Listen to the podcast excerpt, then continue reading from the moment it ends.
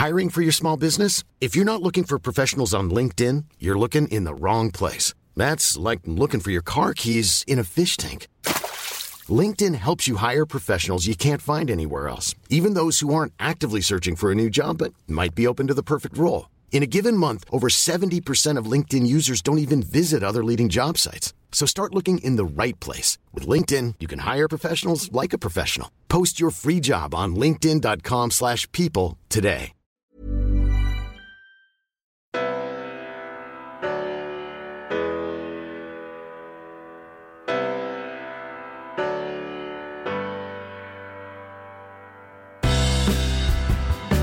I'm Julia Gillard, and this is a podcast of one's own. My guest today is Wiradjuri woman and acclaimed Australian author Tara June Winch. Her incredible 2019 novel, The Yield, has won the Prime Minister's Literary Award for Fiction, the Christina Stead Prize for Fiction, and the Miles Franklin Literary Award. Tara joins me today from France, where she has lived since 2011. Tara, welcome. It's such a delight to speak to you. Now, we are both on the other side of the world from Australia, you in France and me in the UK. How are you finding this long haul of COVID 19 in Europe? How are you doing? What I've done is tried to stay connected to what's happening in Australia through social media, uh, you know, through all the internet connectivity we're bestowed with. And in a way, it feels like I dodged COVID, that I went along with Australians and their experience. As difficult as this world is, what I want to do now is leave it for a moment and shoot back to the start of your world. I want to talk to you about your childhood experiences. You were born in 1983 and you grew up on the New South Wales south coast. I imagine that's a very different life to the one that you're living now in France. What can you tell me about your childhood? What was it like? I think our childhood was in many ways idyllic. We grew up in housing commission flat, Wollongong, and then we're given a housing commission, had the opportunity to have a housing commission house, which was a few hundred meters away from a beautiful beach in the south coast. So we had that access to the ocean and sort of a sense of openness and freedom that was such a blessing. So, you know, as kids, we did lots of our activities, especially, you know, poor from a poor family, working class poor family all our activities were outdoors. We were bushwalking, we were camping, were canoeing, ocean canoeing, river canoeing. Were then developed into you know surfing for sport and yeah, just being in the natural world, fishing. So in that way, it was really idyllic. On the other side of that, just physically being in that strip, it was just a strip, one street of Housing Commission where we lived. We were really made aware of how we didn't kind of belong in that part of the coast. And I think I was aware of that difference and that that reality of life in such close quarters from a young age. And I think that's what led me to writing in a way. Also, we were a proud Aboriginal family. We always grew up as a proud Aboriginal family, would go back to country. That was a huge part of my childhood but I also understood that I was the fairest of the family. One, looking up at these experiences of my immediate family and extended family that I wasn't actually undergoing in terms of racism and everyday racism and a sort of sense of unbelonging. So in our family, we're very whole in a way, but also broken. You know, we did grow up around drugs and alcohol. It was constantly something that was whole and broken childhood and I think I felt from a young age that I could see that the veneer and the fragility of that. And was the divider of gender something that you were conscious of growing up? Did you feel or do you remember a moment where you thought to yourself, I'm being treated differently just because I'm a girl? Not as a young child, no, because I had two older brothers that I just chased and sort of they made a path for me you know, I was helping with the fire fire pit and and I was going fishing alongside my brothers and you know just trying to keep up and I don't think that they were you know, nasty or mean to me on, on a basis of gender. They were nasty and mean to me because I was an, annoying. but, you know, when I think, like most women globally, but when I hit puberty, of course, that all changed.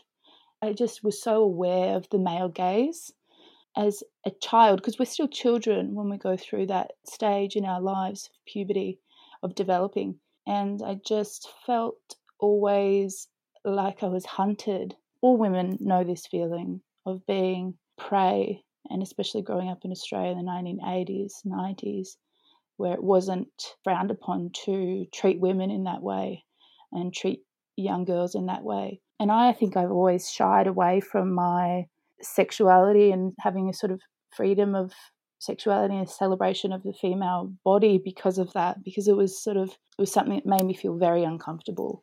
And do you remember what strategies or plans as a young girl you engaged in? If you felt that sense of being hunted, were there ways that you reacted to that? Are they with you still or are they part of the past? You know, I because I dropped out of school and, you know, at 17 I I was looking for a sense of belonging, how I fit into the context of that street or my family, first and foremost, as a fair skinned Aboriginal girl my street, my community, and more widely, especially as a, a Wiradjuri woman, young woman off country, not growing up on Nurrumbang, on ancestral land. So having that broken link to my culture, to my country and culture. And I wanted to understand how that kind of how I fit into the country as a whole. And so at 17, I hitchhiked around Australia and, you know, went right up to the Kimberley and, you know, hitchhiked along the Nullarbor and right up the east coast of Australia and all over for a year before going to India. So I sort of put myself in situations where it was even more pronounced that situation where you you're vulnerable to that male power. And for me, it kind of forced me to be very streetwise. You know, I had tactics that got me out of situations most of the time when I was in danger. Yeah, I became very street smart, I guess, tougher, almost matched their power. I think I puffed my chest out, and but I also was leaving society in a way. I was just sort of heading out on my own. In these years, you said the consciousness when you were growing up of sort of wealth and poverty side by side, which happens in a lot of, you know, coastal communities near Prestige Beach. You do get this uh, wealth and poverty butting up against each other. That that in some ways inspired your writing. Can you talk to me about that a bit more? How you developed a passion for writing, a consciousness of being someone who wrote? It was as if I was watching a play around me. I really felt that I was there to watch the adults, the people coming in and out of the house, my cousins, my aunties, and how they interacted with each other and with the wider world. I always felt I was just watching the whole time. And then as a young kid, we spent a lot of time at the local Aboriginal medical centre. I don't know if they represent the community in the same way they did when I was a kid, but that was sort of a youth hangout. It was a safe space. And I think through painting, and we also engaged with kids from local juvenile justice coming out on weekends to do painting with us too.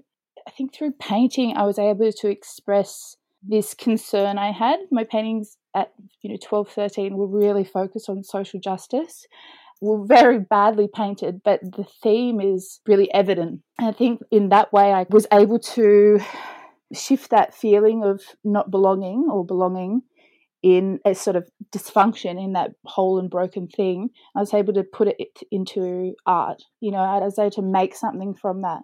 Because my painting never developed past, you know, a really immature skill, I had to find some other way of of speaking, of understanding, of working it out, my world on the page.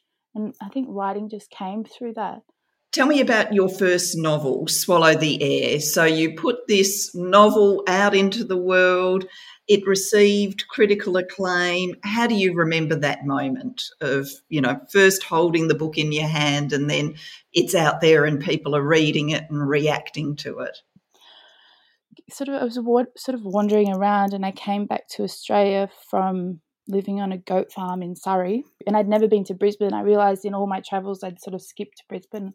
And so I turned up there, and always when I'd go to a new city, uh, the first place I would go to was a library. I went to the State Library in Queensland because there I could read books, I could use the internet, sweet talk a security guard or some of the staff to give me some biscuits and cordial cup of tea. You know, I could have a nap there as well. They always had couches.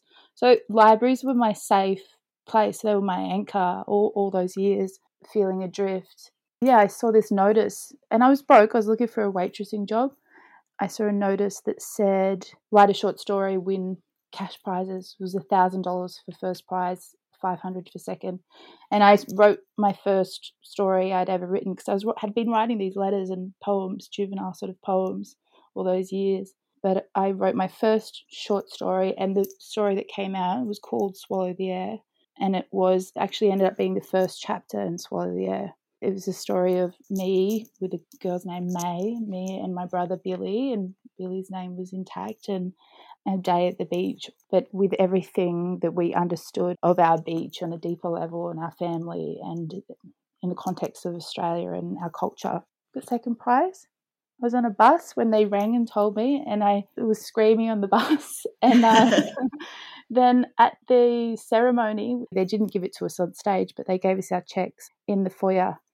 And I sort of was done with it. I thought I felt so proud actually that it inspired me to go back and finish my studies and enroll in Indigenous studies at Charles Sturt University. So it gave me something, it gave me a fire that I could actually do something with my life. 10 months later, or maybe a bit less, I got a phone call from an incredible editor at University of Queensland Press. Her name's Sue Abbey, and she actually started black writing, Indigenous writing in Australia. She published Langford Ginibi, she published Aileen Moreton-Robinson. She started the black writing series in Australia, and she contacted me because one of the judges for the short story prize had passed on my story to her. We had a couple of months for the, until the David Unaipon Award, which is for unpublished Indigenous writers we had yeah like eight weeks until the closing for that and she encouraged me to just develop that short story into a manuscript and rang me every day and pushed and pushed and pushed and knew I was sleeping on friends' couches and knew that I was uneducated. I'd never studied literature. I hadn't finished high school. Like my parents hadn't finished high school. And she, as this amazing educated woman, saw something, you know, really, that was like my first sort of situation where someone really, really advocated for for me and really pushed me and believed in me. I'm going to cry. So sorry. It's fine. Absolutely fine. And um, we got the manuscript in the day of. I remember I, I was and I was hitchhiking up and down from Lismore to Brisbane to see her got it in and won the Unaipon a year later after the short story prize. So I had a publishing contract then at 20. When it did come out, that book form, by the time it came out, actually, I was a single mother. I'd had my, my baby and was still studying Indigenous studies. It was, it was almost like I was in two worlds as a published author, but also as a struggling young single mother so it's very weird. I remember going to festivals in that first year and, you know, with a baby on the hip and sort of going to enter a green room and having people like, oh, no, no, no, no, this is not where you're supposed to be.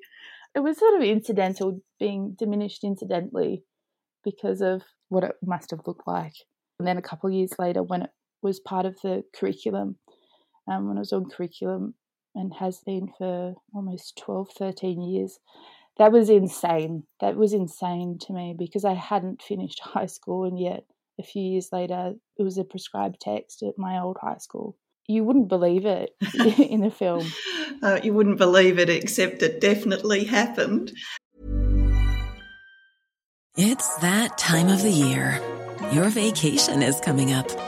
You can already hear the beach waves feel the warm breeze, relax, and think about work.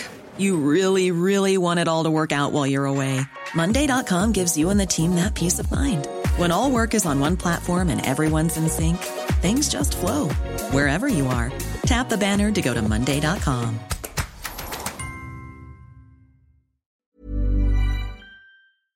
Of course, as well as critical acclaim for your first novel, you had to grapple with some incredibly difficult media. An Australian commentator pursued a very ugly line of questioning around the background of prominent Indigenous figures, including you. And basically, he used the line of attack that anyone who has a lighter skin colour can't truly claim to have faced racism you were a debut author in your 20s, and these were very public attacks by an older man who had a lot of power in his hands. How did you view that? And is there anything from that period that you'd want to share with other women about how to, you know, deal with that kind of pressure? I think it broke me. You know, it didn't anger me enough to fight back it just actually broke me. Because, of course, I, you know, Swallow the Air is about a young Aboriginal girl who grows up off country, who some people see as Aboriginal and some people see as white. It's, and I every day I wake up with white privilege because of the, my fair skin. I understood that. I explored that in an entire novel. But it didn't mean that I wasn't an Indigenous person, that I didn't come from a proud Indigenous family. It broke me, Julia, who was in New York trying to become a great writer there, a great writer, and had this great opportunity. You know, I'd won this international prize and was really working on my craft there. And I just thought, oh, my country hates me. My country doesn't want to hear from me. What's the point? And I felt, what have I done wrong? I've just lived my truth and it doesn't fit neatly into your idea of, and I say your because it was a there was a larger response of racism around that was the it gained support in the Australian media and in the public perception of race. And I just thought, what right do you have to dictate who I am? Why should that offend you that I'm trying to explore these details, the significance of, of growing up in colonized Australia?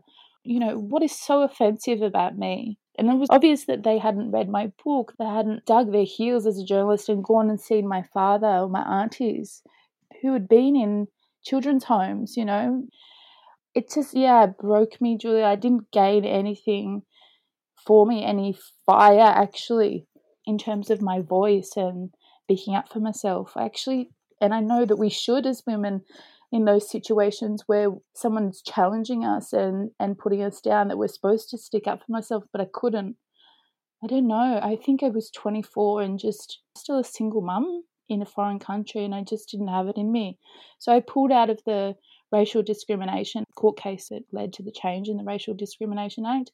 I pulled out of that. I was the only person to pull out of that claimant to pull out of that. But because i felt that I felt I was I had no strength at that point to go through with it. I couldn't bear it. I just wanted to be a writer. I didn't want to focus on that person. I wanted to focus on what I was always trying to say. So I just kept working. I wish I was stronger. I wish I'd had more agency. But I was only just sort of I was still trying to prove myself just as a as a writer and, and especially as a mother. So I didn't feel I just didn't feel strong enough, Julia. I think obviously yours was uh, such a particular and such a publicly exposed incident, but I think lots and lots of women uh, listening to you speak would be reflecting about a time in their own lives where that wasn't their moment. You know that they didn't have the the ability to push back or fight back then. They look back on it, may, maybe regret it, but uh, it's just one of those things, you know, as uh, women, as people, I don't think every moment we can fight every battle. There are just sometimes when you can and sometimes when you can't. And they're the important moments for others to come in and do what they can to support. It shouldn't shouldn't always have to be you in the middle of it that does the pushing back. It can be others, and I hope you do feel that some people came to your support at that time?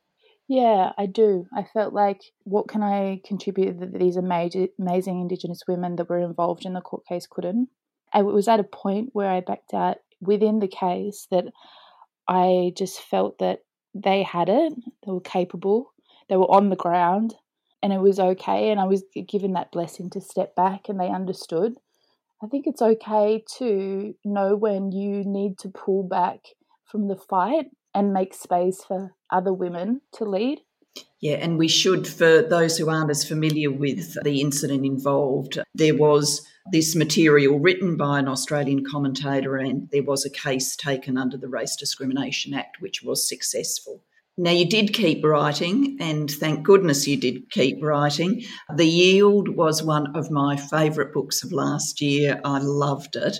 And one of the things I particularly loved about it was the incredible yet subtle strength of the female characters who, despite not always driving the story as narrators, ended up being pivotal as the story developed. Would you describe yourself as a feminist? And does that influence the way you portray women characters, or do you see it somewhat differently to that? Yes, I am a feminist. I've always been a feminist. My female characters, I think, are sort of holding up the sky. They've got real backbone. And just like the females that I grew up with, they were tough because they had to be. But they also, I think, are aware of their position in society and are always sort of, I think, pushing back.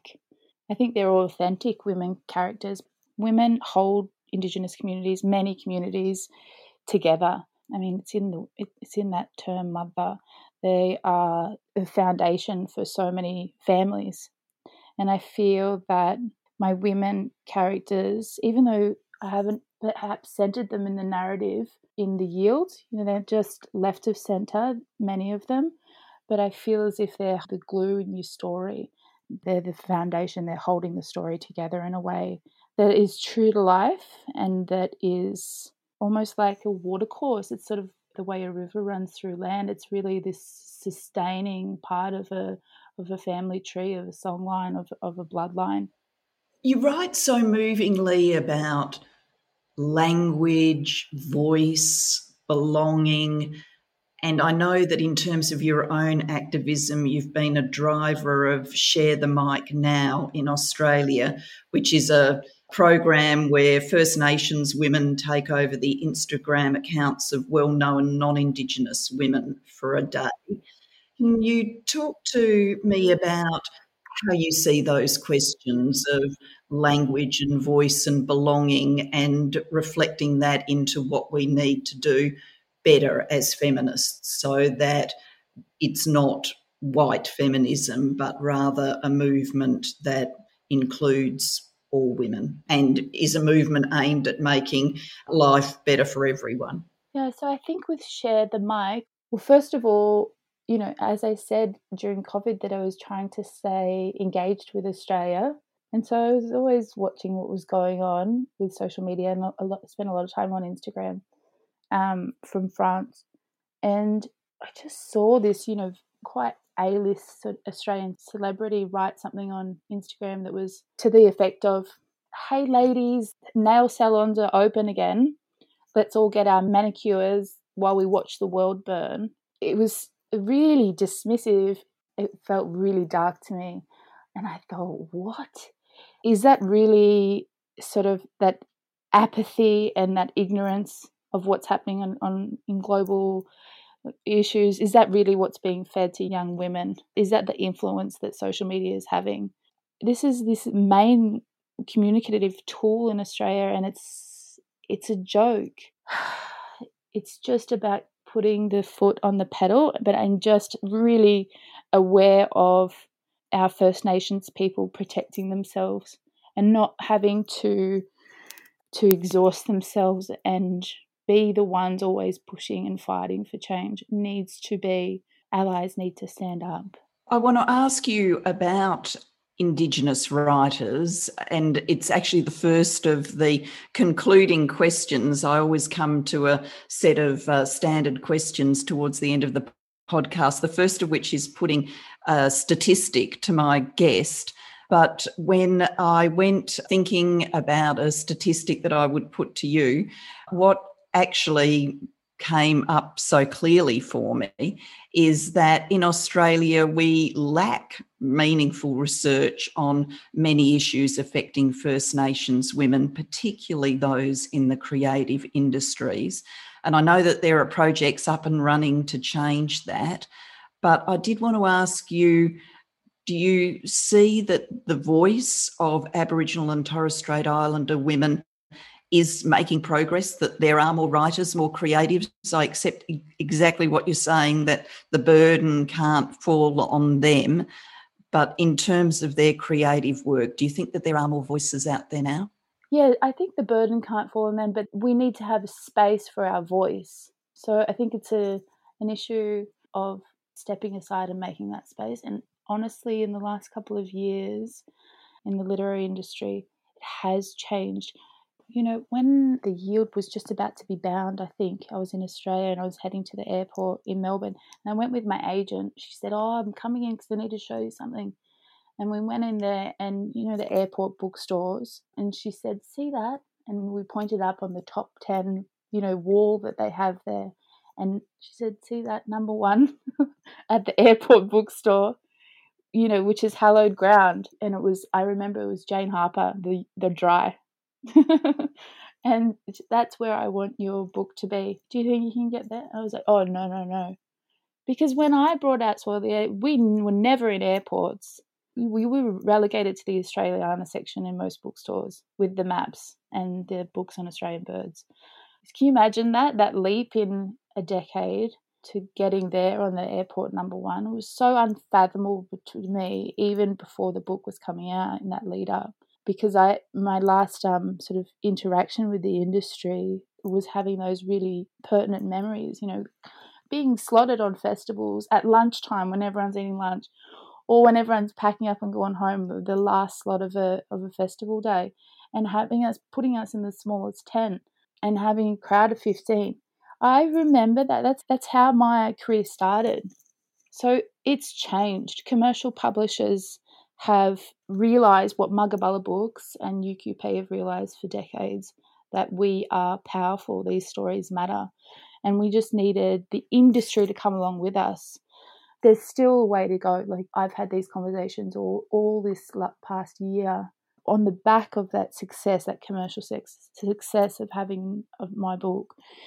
How can we do that again? These big publishers, the big five coming to me because they can see that they can actually sell books they're convinced now that they they can actually make revenue, which is sad. But they need to change internally. They need to change structurally. They need to have set up a system where actually Aboriginal and Torres Strait Islander writers can trust you to publish our work, like they can trust Magabala and they can trust UQP, where they have Indigenous editors, where they have Indigenous publishers, where they can feel, you know, culturally supported in a cultural culturally sensitive and correct way. Part of the industry that I think needs to, a hidden part of the industry that I think as that changes, we're going to have more and more and more and more. You know, we'll ha- we should have half of the, the bestseller list. We should be there in the top five of the top 10 because our stories really matter. These are your, our original stories. These are, these matter to all Australians. I just want to see the change. People are so tired. People think about people like Marcia Langton who are just I can't imagine her exhaustion. And you know, we had her on Share the Mic. She was on um, Celeste Barber's Instagram page, which is millions, you know, all Hollywood celebrities.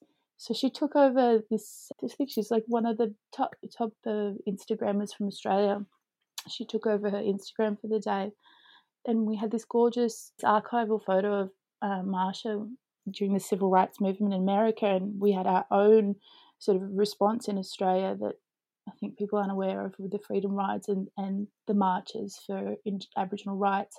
And there's this photo of, of Marcia and the fighting for land rights with the protesting in the street. It's gorgeous, and I just it's been a long road for our elders and the people we owe so much to but have done so little and that we carry on our backs you know, one of the lines that Marcia shared, she just said, oh, Why don't people care about us? Why is there such a dismissal? I don't understand why people don't care why is that? How do you get to the root of the root and the bud of the bud of that? How do you get, how do you change apathy? I should ask you, Julia, as a politician. That would be a long conversation that we might not be able to do now, but we need to have it one day. But if I may, I do need to return to my podcast questions. What's the worst misogyny you've ever had to deal with? As soon as I entered the industry, and like I think it was one of the first reviews that was comparing my writing. It was Melville like. Obviously, it's sort of compliment in for some people that the the writing style was Melville like, you know, or the author of Moby Dick. And I just thought, who's that? Like, I just, it's so. Why are we compared to white male authors? And that was sort of the industry that I was around in 2006 with Swallow the Air and festivals for years is that it was always we weren't as good as non-indigenous writers we for sure. That was hands down true. We definitely weren't as good as white non-indigenous male australian writers. You can bet your bottom dollar. And you are nothing compared to the white male international author. That we we grew up with them going, you know, you remember this that people were insatiable about those writers. I don't have to name them because they come to the, your mind when you think of a writer in the jacket and the smoking and, and the misogyny. So, yeah, I think actually just being a writer to the left of field, I was aware of the misogyny of the industry and that the people that were sort of running shop were white and male, well educated, using words I had no idea of, and those that were on award boards and all that kind of stuff. Those who were really controlling the industry. It's changed. It's changed because, like Indigenous communities, we've got female led leadership within publishing. It's very female in the power positions in publishing these days.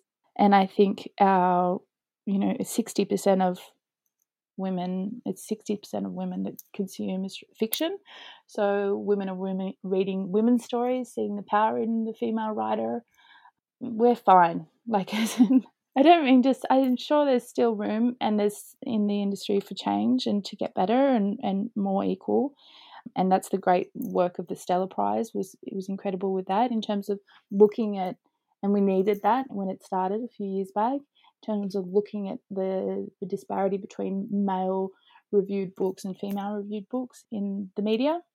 And also, they do the Stella count in terms of what female books are being taught in schools. I think we are good. We're winning all the big prizes and we're definitely conquering fiction, conquering that top 10. But there is still that residue of when there is a, a non Indigenous male writer with a book, we kind of there's this I've noticed this readership that gets a little bit overexcited because they're kind of a rare thing now. But yeah, I definitely still remember the misogyny of the industry, and I can definitely see how it, women have really pushed for the change and see that shift and change. I've seen it. What we need now is something on the same level with Indigenous writing and writing coming from non binary persons and um, more marginalised communities to make sure that the actual story of Australia is really being read, that there's different fabrics of our story of really being not just read, but because we're not pushing down a, one single story down a throat, but having that ability to be out there by commercial publishers, by the industry who put those books on to the front of catalogues and put those books into giving enough space in, in the media for, for review and, and into the curriculum and things like that. And also to recognize that you know english isn't the be all end all language that tells the story of our country. You know we've got communities where english is the third second fourth fifth language of these in these communities so it's foreign it's uh, english is just as foreign to our land in in describing our land and our lives incorporating more bilingualism into publishing the way Magabala books and AIATSIS do where you've got English and language side by side on the page. I think that's going to be the future of our our publishing and needs to be. We've got actually a book that came out this month by Anita Heiss, who's a Wiradjuri woman, and the title is in Wiradjuri. There's no English title on the front cover, and that's brought out by one of the big five publishers. So I'm in the background doing what I can, but this is the, sort of the future of, of publishing. If you had all the power in the world in your hands for a moment, what would be the one thing you'd change for women if you could only change one? I would definitely have access to financial education and general education for all women. Financial education is so important. I didn't grow up with that, and I I suffered for it for that. And you know, if, if we're talking glo- on a global context, financial education is is really key in terms of having independent and autonomous lives. But before that, I would change men. I wouldn't change women. I would change that men are tender and empathetic and that are brought to justice for their crimes. That they they aren't misogynistic. They don't hate women. Women aren't a lower caste in the world. That women felt safe when they walked out of their homes and they felt safe when they came home.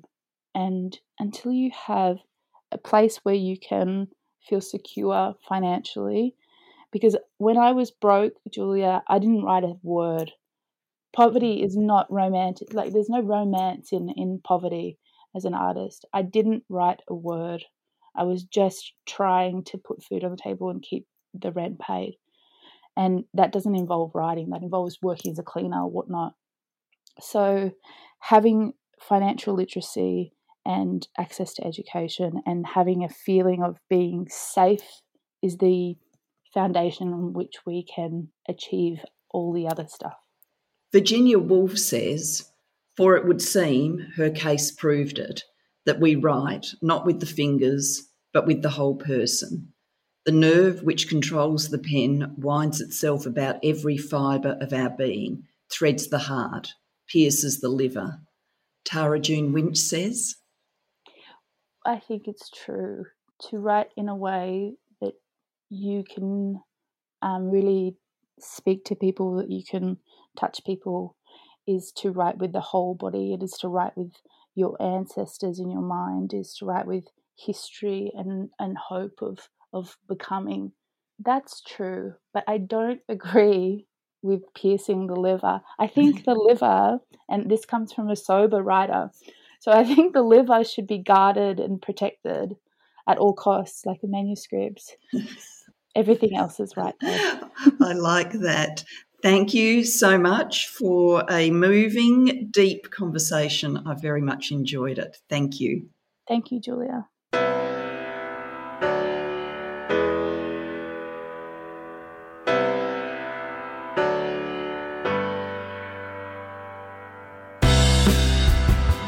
You've been listening to a podcast of One's Own with Julia Gillard from the Global Institute for Women's Leadership at King's College London. If you want to learn more about our work, visit the Global Institute for Women's Leadership website and sign up to our updates. This podcast has been produced by Connie Blafari and James Miller with Kings Online, with editing by Nick Hilton. If you liked what you've been listening to, we'd love it if you could rate and review us with your preferred podcast provider. We're always looking for feedback, and it really helps people to learn more about our work. And please join us next time for another episode of A Podcast of One's Own.